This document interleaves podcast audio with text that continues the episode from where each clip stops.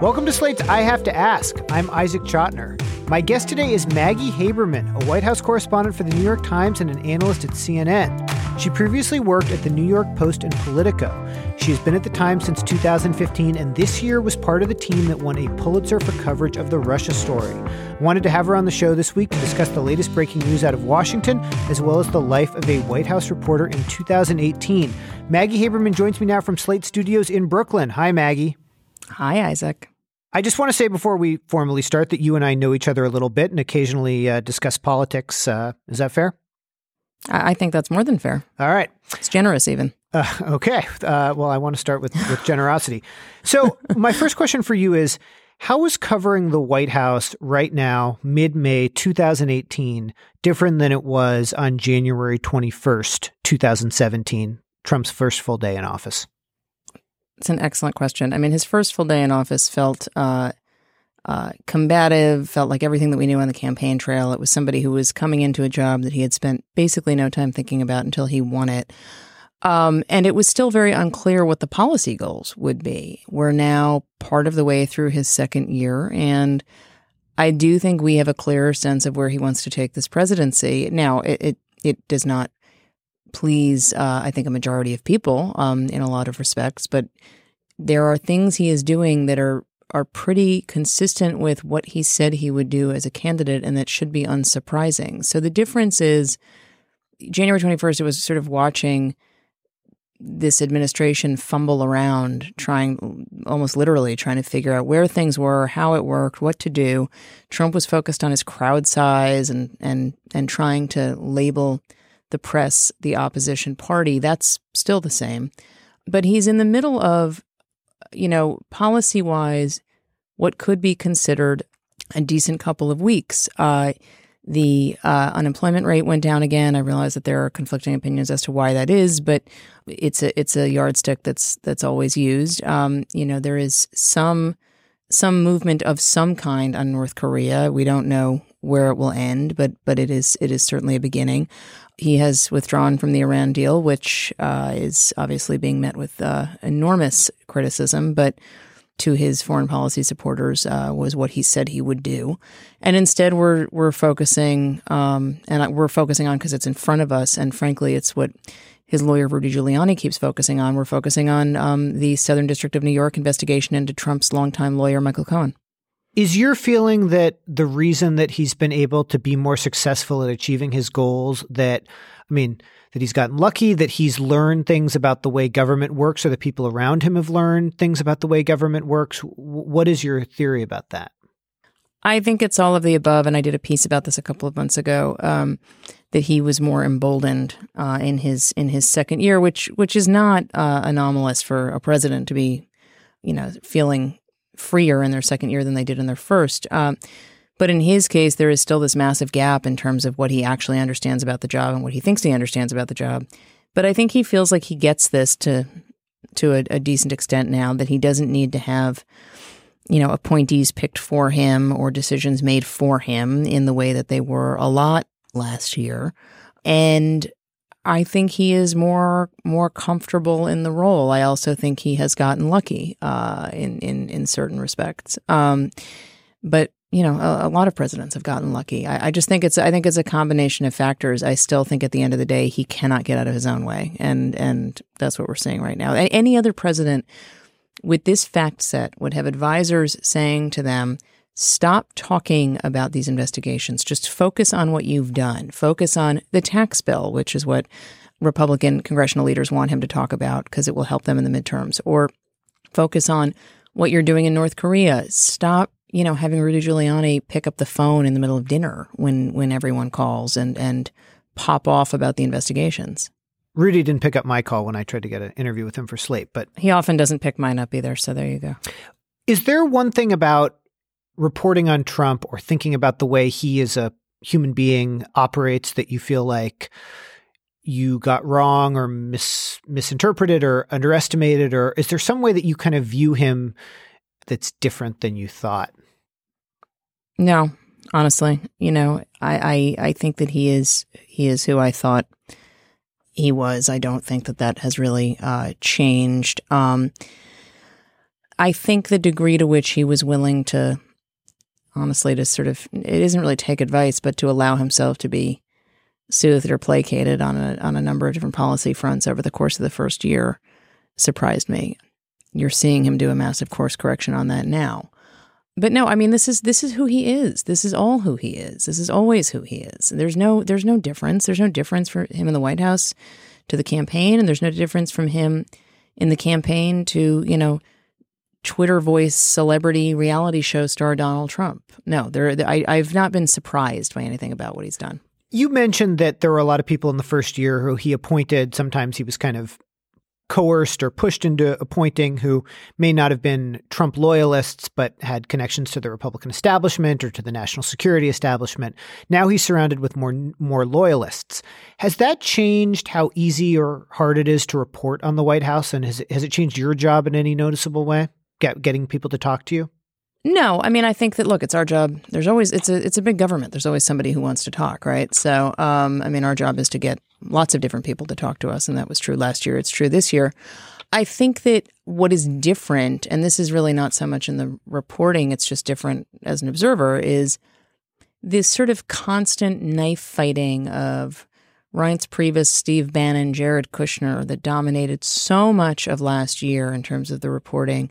And in terms of where everyone's focus was within the White House, particularly the com shop, which is not driving a communications message about White House work. It is basically like a like a like a weaponized operation um, that's sometimes trained within the White House. Um, that dominated so much attention. Absent that, Kelly is not no drama, but it is a different kind of drama. There's no sort of centralized force uh, in the way that there was last year. And so what's ended up happening is you've got a lot of these little fiefdoms and, and empires being established. Um, you have a sort of decentralized National Economic Council because Gary Cohn ran it pretty aggressively. Um, Steve Mnuchin, the Treasury Secretary, I think is trying to make moves to be more of a assertive figure uh, as Larry Kudlow tries to figure out exactly what his job is. Uh, Larry Kudlow being uh, Gary Cohn's replacement. You've seen John Bolton, I think, try to build a bit of a fiefdom in a way that McMaster, who he replaced, never could. But I don't think that changes how we do our job. I just think the nature of that White House has changed somewhat. Was it a mistake in hindsight how much we all focused on Jared and Ivanka and their role in the White House, or is or has their role declined so much? I mean, it's it, if you take a step back, it's shocking how little we read about them now or any influence they might have. It's funny, and I, I think that that was um, by that's by design lately, although I know that they have complained to people that they feel that they are, again, getting too much negative coverage, quote unquote.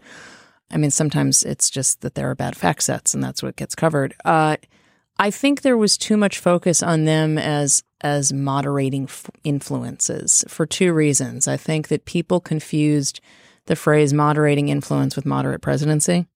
Those are not the same. And I think that people were wrong about the extent to which they would be moderating influences, both because I think they build themselves that way to people, and because I think you had a lot of a lot of folks who were wish casting. Uh, and I don't mean reporters. I think reporters were just covering what they were being told, but they have not had um, dramatic influences.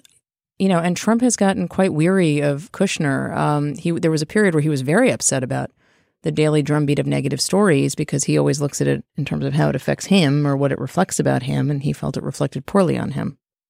Do you think Trump's enjoying his job at all? No, I do not. And I have never thought he is enjoying this job. I think he enjoys the title, Mr. President. I think he enjoys Air Force One, Marine One, you know, the Beast, the big car, having a lot of Secret Service, you know, his Diet Coke bell, all of that stuff. I don't think he particularly likes living in the White House. And I certainly don't think he likes or enjoys the job. In fairness, I think that most presidents don't love the job when they are in it, but I think that others have experienced it uh, quite differently. You and others have reported that the White House and Trump, or people close to Trump, see the Michael Cohen investigation as a bigger threat to the Trump presidency than the Mueller investigation. Do you have a sense of, of why that is?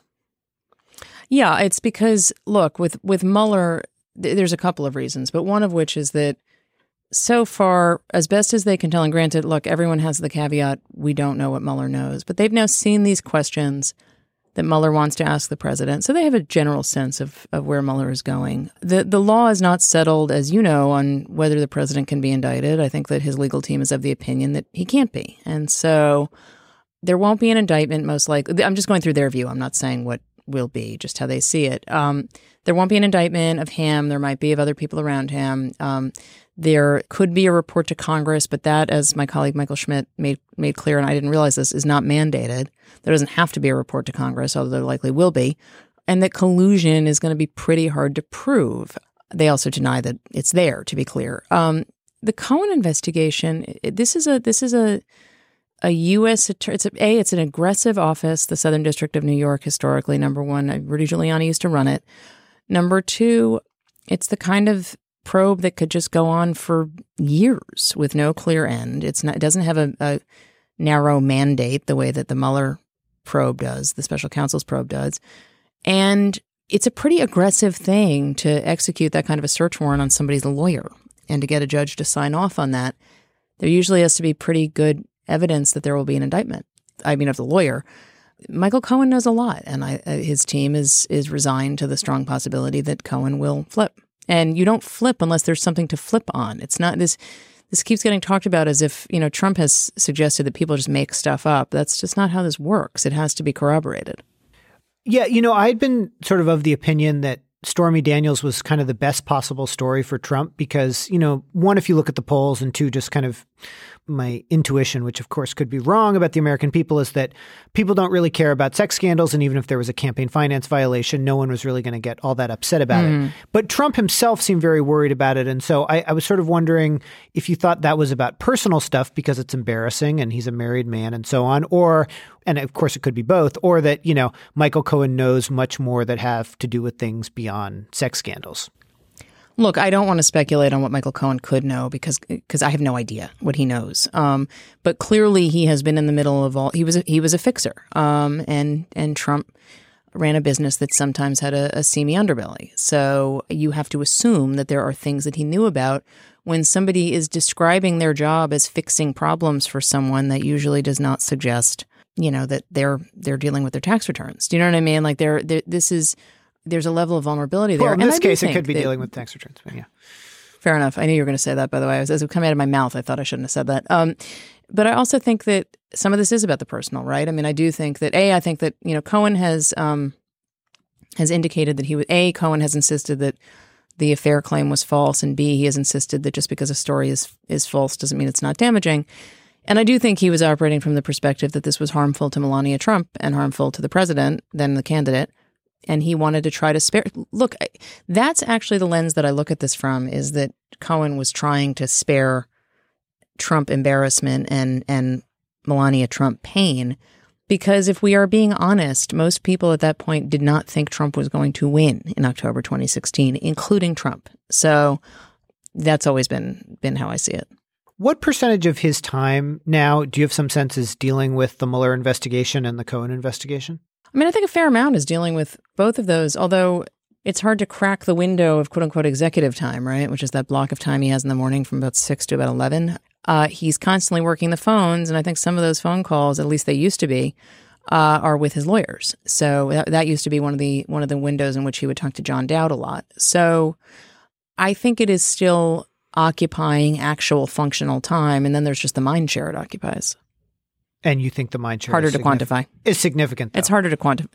Yeah, yeah, but I also think that Donald Trump is extremely good at compartmentalizing. So it's it's hard to say.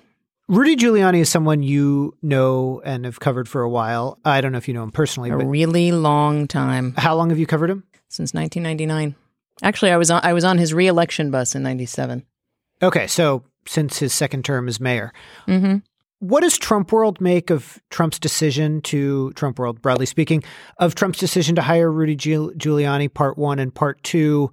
Do you notice any differences in Giuliani just in sort of the way he goes about his business than you did 20 years ago? He is um, not the same um, as he was 20 years ago. Um, he's he's and and and I know that the popular thing, and he has answered questions about this, is is to suggest that there's some issue with his mental faculties. I, am not a I'm not a diagnostician. Um, what I do think is he's is he has become much more ideologically rooted. Um, he has become much more somebody who you would see echoing what is said on Fox News as opposed to running against it. This is a guy who in 96 and granted he was running for reelection in a in a sanctuary city, but in 96 he skipped his party's convention because uh, he didn't agree with the platform in part. You know, this is somebody who welcomed undocumented immigrants um, and tried to protect them when he was mayor. Um, this is somebody who, he, when he ran for president himself in 2008, even post 9 11, was still talking about the, the, the Big Tent Party.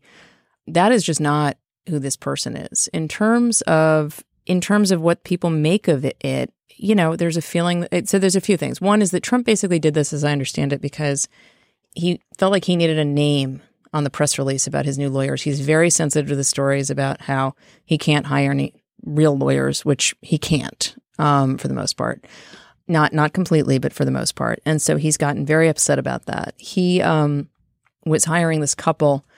I forget the first names of the Raskins, but those are his two new lawyers, and they're really the main people. They're Florida based. They're they're former federal prosecutors. They're not splashy names, but they're supposed to be good lawyers. Um, but his thing was nobody knows who they are. So we got to get Rudy. Rudy's going to be the big name people recognize. So I did that. And Rudy, who for some, Donald Trump is exceptionally good at making people keep coming back for the head pat from him in his world. Michael Cohen was one. There have been a bunch of others over the years. Um, Rudy is certainly one of them. I mean, Trump has repeatedly denied Giuliani what he's actually wanted. He wanted to be Secretary of State. He wasn't going to be that. He has uh, sought other input on a number of issues. Trump didn't give that to him. Rudy was the only person who defended Trump after Access Hollywood publicly in a, in a real way. And even that didn't really satisfy Trump. But Rudy is excited to be back in action. He's going through a divorce himself. Um, he's been laying low for a variety of reasons in terms of media over the last year and a half. And I think that he's loving being in the mix um, and being the lawyer to the president. I think that that's exciting to him the things he is saying are less than exciting to Trump's legal team and to Trump's um, comms folks in the White House because the things he's saying have sometimes been inaccurate, um, inflammatory. They have set deadlines that nobody else agrees on, um, like when they're to, when they want to set the timeline for a, or the de- their own internal deadline for establishing an interview with Robert Mueller, which came as news to almost everybody, as best as I can tell, when he said that to the Wall Street Journal they feel like Rudy's winging it and they feel like they already have a client in the president who wings it. It's not so helpful to have a lawyer who's winging it too. I want to ask about your reporting a little bit. How do you keep straight all the different stories you're working on and even individual stories like the Russia story to the degree it is an individual story? Do you have do you have some method that that you've used that's different than when you were doing political reporting in the past just because it seems like there's so many stories swirling around at all times that you're you have your fingers in? No, it's actually about the same, um, and it's it's a great it's a great question, um, and I actually feel like I'm losing track of them a little bit. But I have a running conversation with a couple of colleagues. Mike Schmidt's one of them. Um, some on my White House team um, are others. Alex Burns on the politics team is another, and that just kind of helps me not lose my place. Right, like we're just sort of constantly talking about what we're hearing and where things are. But I don't I don't have any I don't have any special sauce system. Trump has been attacking the media by name for a very long time. He did it t- again today. Whoa, what? Uh, yeah, well, no, I mean, he uh, today he uh, talked about revoking press credentials, and this is you know a version of this he's been he's been doing for a long time. He's he's gone after you by name. He's gone after other people by name. Mm-hmm. is this something that you're worried about for the country in terms of you know the free expression of the media and free expression and, and freedom of the press? Or do you is this something that you think is just sort of trumpian bluster and that other issues there will be sort of substantive action on but this is not one of them no, I think well, I don't. I don't think he's going to take away credentials. I mean, I it, that's also just it's so stupid. It's like you're not. First of all, if if if cameras weren't allowed into the White House, the person who would be the saddest is Donald Trump. Number one. Number two, because he, he there's nothing he loves more than media attention. Number two, we don't need credentials to cover him. This is the thing that he sort of doesn't get. When you when he was a real estate developer, he was great at manipulating gossip page coverage of himself or even sometimes business page coverage of himself, but this is government coverage. And people don't need his permission to cover him. That's not how this works. So that's just a fundamental silliness. And this is not a campaign rally where you're not letting in. And even that was so stupid. He would they kept taking away people's credentials to go to the campaign rallies.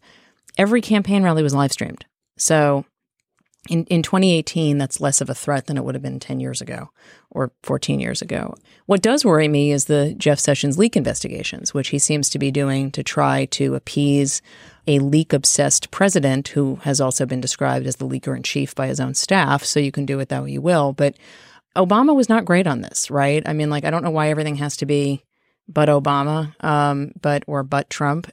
Obama was did not have a good record on on on actual matters of freedom of the press in terms of in terms of leak investigations and in terms of arrests and phone records and so forth. Um, we don't know what Trump is actually doing. We don't know what Jeff Sessions is doing yet. We do know that there was a report this week that, or this weekend, I don't remember when it hit, that uh, in the Guardian, that Trump, either allies or members of Trump's team, I'm not exactly clear who it was, had hired private investigators to dig up dirt both on top Obama foreign policy advisors who had advised on the Iran deal that Trump wanted to vacate, and to dig up quote unquote dirt on journalists who they thought would be close to those contacts. That's not freedom of the press. That's actually really scary. For a long time, you did stories, co bylined, and I believe you're still writing a book with Glenn Thrush. Is that true? Um, the publisher has um, said that Glenn won't be part of the book. Um, I am still under contract for the book, but I don't have much more to say on it right now. I, I guess I was wondering just how your job has changed because you worked for a very long time very closely with Thrush, who the Times investigated on allegations of sexually inappropriate behavior, and he was suspended, and now he's back doing work. He has a long piece in the paper today, uh, co-bylined about Mick Mulvaney, the head of the Consumer Financial Protection Bureau. I was just wondering how your how your job has has changed now that you're no longer working with him so closely, if it has. Um, it hasn't. It hasn't changed um, um, dramatically. I mean, I'm still writing a lot of the same pieces that I would have otherwise. Um, I might be doing them differently in a different type of collaboration, but my job is the same. I went and looked at your Twitter account, uh, as I often do. That's such a mistake, but yes, I know you do it. Uh, yes. Well, there are days where you don't go more than a couple hours over like a 24 hour period without tweeting or retweeting something. And so mm-hmm. I, I guess I'm wondering number one, how important you think Twitter is to your job. And number two, uh, how much stress you think it brings to you as a reporter and to reporters who engage in social media a lot as well as as doing their stories. I think that Twitter is a useful reporting tool and sometimes, but an utterly toxic swamp that nonetheless I, I engage in more than I probably should. I think that look, it's still a great way to promote stories. It's it's it's also a great reporting tool in the sense that I'll tweet a piece of information and someone will contact me and they'll have more information. And so in that way, it's great. But it's just a time suck. And look, a lot of us need an editor, right? I need an editor. I don't have an editor on Twitter, I have an editor in the paper. And so I tend to be less precise in 140 characters. And sometimes that I leave people confused as to my meaning.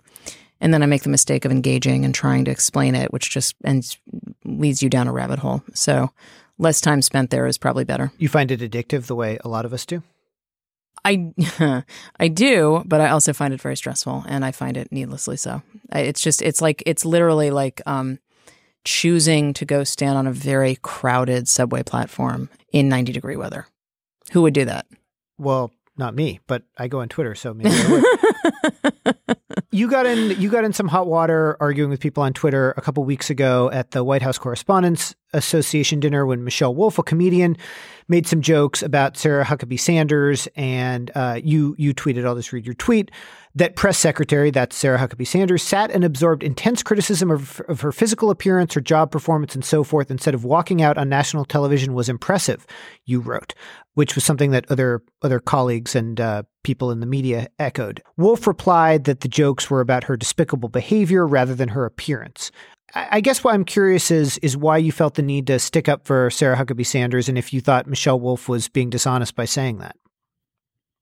So, a couple of things. I wasn't sticking up for Sarah Sanders. Um, I got lumped in with people who I think were. Andrea Mitchell said that she thought Michelle Wolf should apologize to Sarah Sanders. I don't think anyone needed to apologize to anyone uh, that weekend. Um, I was attempting to, and this is my point about imprecision on Twitter, I was attempting to compare her with what the Schlapps had just done. Um, Matt and Mercedes Schlapp, who made this, Mercedes is a, is a communications advisor within the White House. Matt is a is a lobbyist um, or a consultant or something. Um, and they made a big showy display of walking out and then attending after parties. Um, and Sanders, who is not you know, does not have deep history with with Washington, uh, despite having grown up as the daughter of a governor.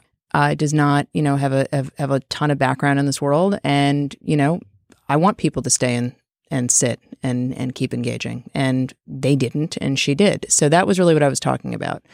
You can argue that I, I should have um, been more precise in that, and I'll totally take that. There's nothing wrong with making fun of how Sarah Sanders does her job.